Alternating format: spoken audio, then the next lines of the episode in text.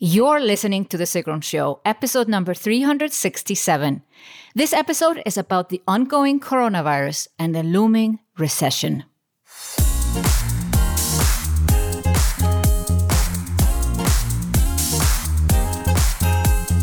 Welcome to The Sigrun Show. I'm your host, Sigrun, creator of Somba, the MBA program for online entrepreneurs.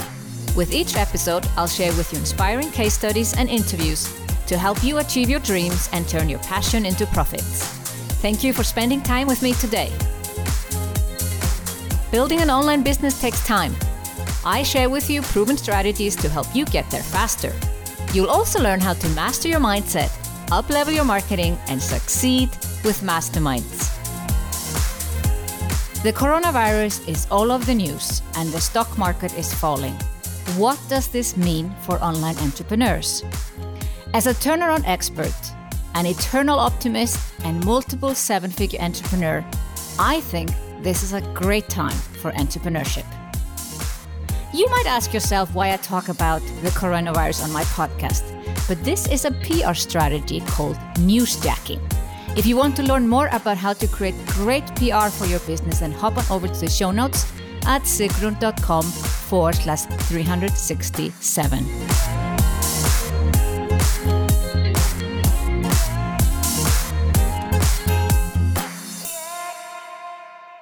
I never thought I would talk about a virus on my podcast. Recession, maybe, but not a virus. But here we are. At the time of the recording of this episode, there are 65 confirmed cases of the coronavirus in Iceland and 500 people in self-isolation, a country with a population of only 350,000 inhabitants. And this is just the beginning. Coronavirus spreads 3 times faster than the flu. Typical flu spreads from one person to 1.3 people. The coronavirus spreads from one person to 2 to 4 people. Out of the 65 cases in Iceland, 52 got the virus on a ski trip in the Alps, most of them in northern Italy. Italy got the virus originally from a person traveling in from Wuhan, China to Milan, Italy. And the Italian authorities were not prepared and let this person wait 36 hours for a diagnosis in the emergency room after he got sick. And it took another 4 hours after he got diagnosed until he was put into quarantine. By then, it was too late. The virus had spread in Italy, and now the whole country is in lockdown. 60 million people. Out of the 65 cases currently in Iceland at the time of this recording, 13 got the virus from the people who had been skiing abroad. And they got infected either through droplets, when someone who is infected coughs, or by touching a surface that has droplets. Last week, a taxi driver drove 4 people from the airport to Reykjavik and got infected, even though the people didn't show any symptoms of sickness. Another person who got sick didn't interact personally with anyone from the ski trips, but visited a home where someone from a ski trip lived. Currently, Iceland is number 2 in the world, with 19.5 infected per 100,000 inhabitants, whereas Italy has 15 infected per 100,000 inhabitants. The difference is that no one has died in Iceland yet. And Italy has already had 483 deaths. In the US, 0.19 per 100,000 inhabitants are reported to be affected, with 43 deaths. This can only mean that both Italy and US are underreporting their cases, or they basically have no clue about all the sick people in their country. The Icelandic authorities have warned us that this is going to get a lot worse before it gets better. Their key focus is to slow down the spread of the virus. They know they cannot stop it completely, but they need to slow it down in order to be able to take care of the sick people and prevent the sickest ones from getting it and dying. In the end, 30 to 70% of the population may get the coronavirus, according to a brand new report from McKinsey. But it's important that our healthcare system doesn't collapse. And that is why it's paramount to slow down the spread of the virus. I have a very personal reason for wanting to slow down the spread of the virus, and that is to protect my parents from getting sick. My dad has cancer, and he is over 70 years old. All the data shows that people over 70 with underlying diseases have the greatest risk of dying from the coronavirus. I also have an underlying disease myself with severe asthma, and knowing that the coronavirus attacks the lungs does make me worried. Also, my husband has a history of pneumonia, and I want to make sure that he doesn't get sick either. In order to slow down the spread of the virus, we need to listen to the health authorities. Washing your hands, use hand sanitizer if you cannot wash your hands, not touch your face, keep 1 meter distance to other people, no handshakes or hugging, and if you start to feel sick, then you self-isolate and call the health authorities to figure out if you've got the normal flu or the coronavirus. Ideally, you have yourself tested, and in most European countries, you can do that easily and for free. In Iceland, a private company is going to screen everyone who wants to be tested for free next week. That way, people will easily know if they need to self-isolate or not. Together, we can make sure that the healthcare system doesn't collapse, because the worst-case scenario is if we cannot take care of the sick people that really need help. I don't want anyone to die just because someone else didn't self-isolate or wash their hands. Slowing down the spread of the virus has an economical consequence. That means a looming recession, even though nobody wants to use that word. The first industries to be hit are airlines, hotels, restaurants, and any kind of event companies. Just today, I read about a catering company that lost 6 clients in one day. One cancellation came 6 hours before the event, and all the food and staff was ready. That is a shock for the catering company, but not just for that company, but for everyone else who is connected to that company. And this is before the Icelandic authorities put a ban on events, which is going to happen as soon as we have the first death case. Then Iceland is likely to ban events above 1,000 people, just like Switzerland and France have done. And they might even ban events all the way down to 15 people. Most companies and organizations in Iceland have already cancelled all larger events for March and April. In the US, South by Southwest was cancelled the other day, and today, the first time ever, Tony Robbins has cancelled a 12,000 people UPW event. At the same time, many conferences and events in the UK and US are not being cancelled. And to be honest, I find that very irresponsible. The virus is spreading like wildfire, and holding an event in the next few months is nothing but selfish. That brings me to my event, the Selfmade Summit. It is with utmost regret that I've decided to postpone the Selfmade Summit to June 2021. In the best-case scenario, the coronavirus will be gone in the spring.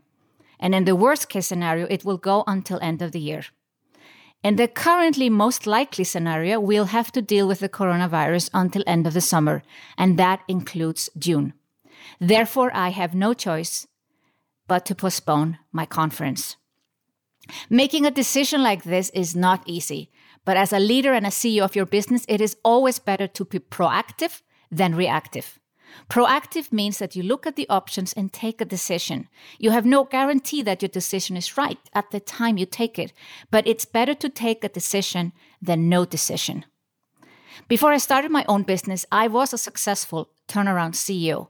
In a turnaround, you have no time to think endlessly about all options, and you will never have all the information you need. You just look at all the options you have currently at that point in time, and then you take a decision. And the big decisions are hard to take. You might have sleepless nights or two. You may discuss with many people, or like me, read a lot of scientific articles about the coronavirus. But then you take a decision and you stick to it. I am glad to have taken a decision now, about 100 days before the planned conference. The safety of my attendees, speakers and team is of utmost importance, and I will never ever risk the health of anyone for my financial gain.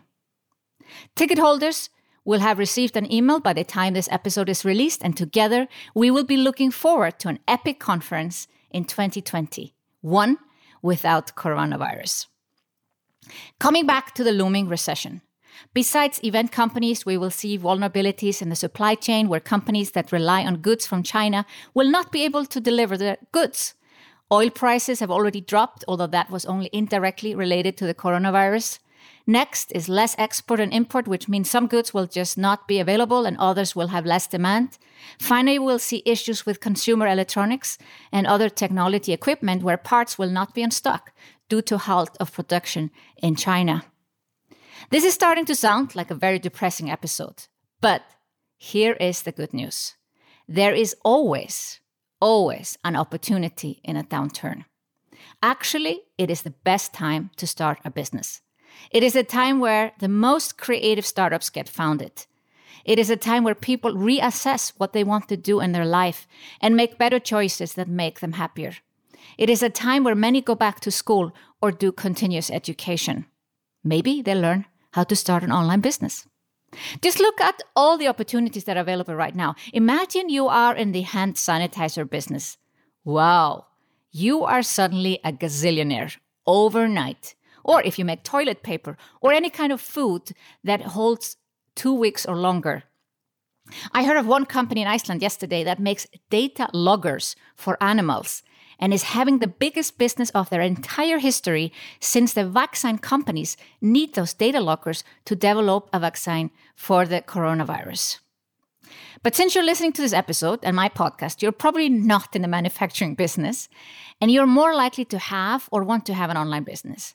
This is a high season for online businesses and consultants that help employees work from home or train virtual teams on how to be more productive.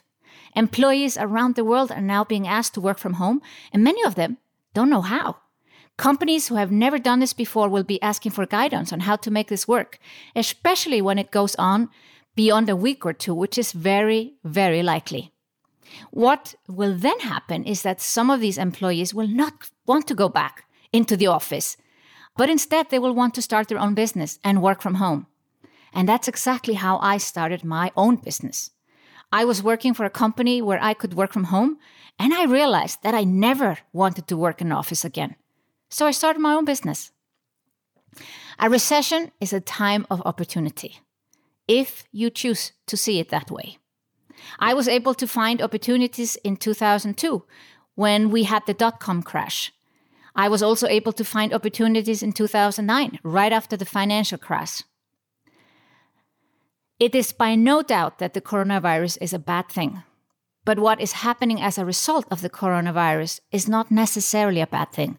A recession gives you a chance to be proactive before your company needs a turnaround. If your company is already losing money or it's hit badly by the recession already, then I would love to chat.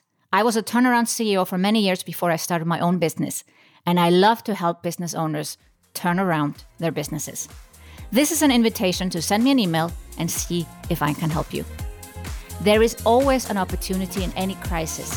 The key is to take a decision before it is too late. And that's what I've done with the Selfmade Summit.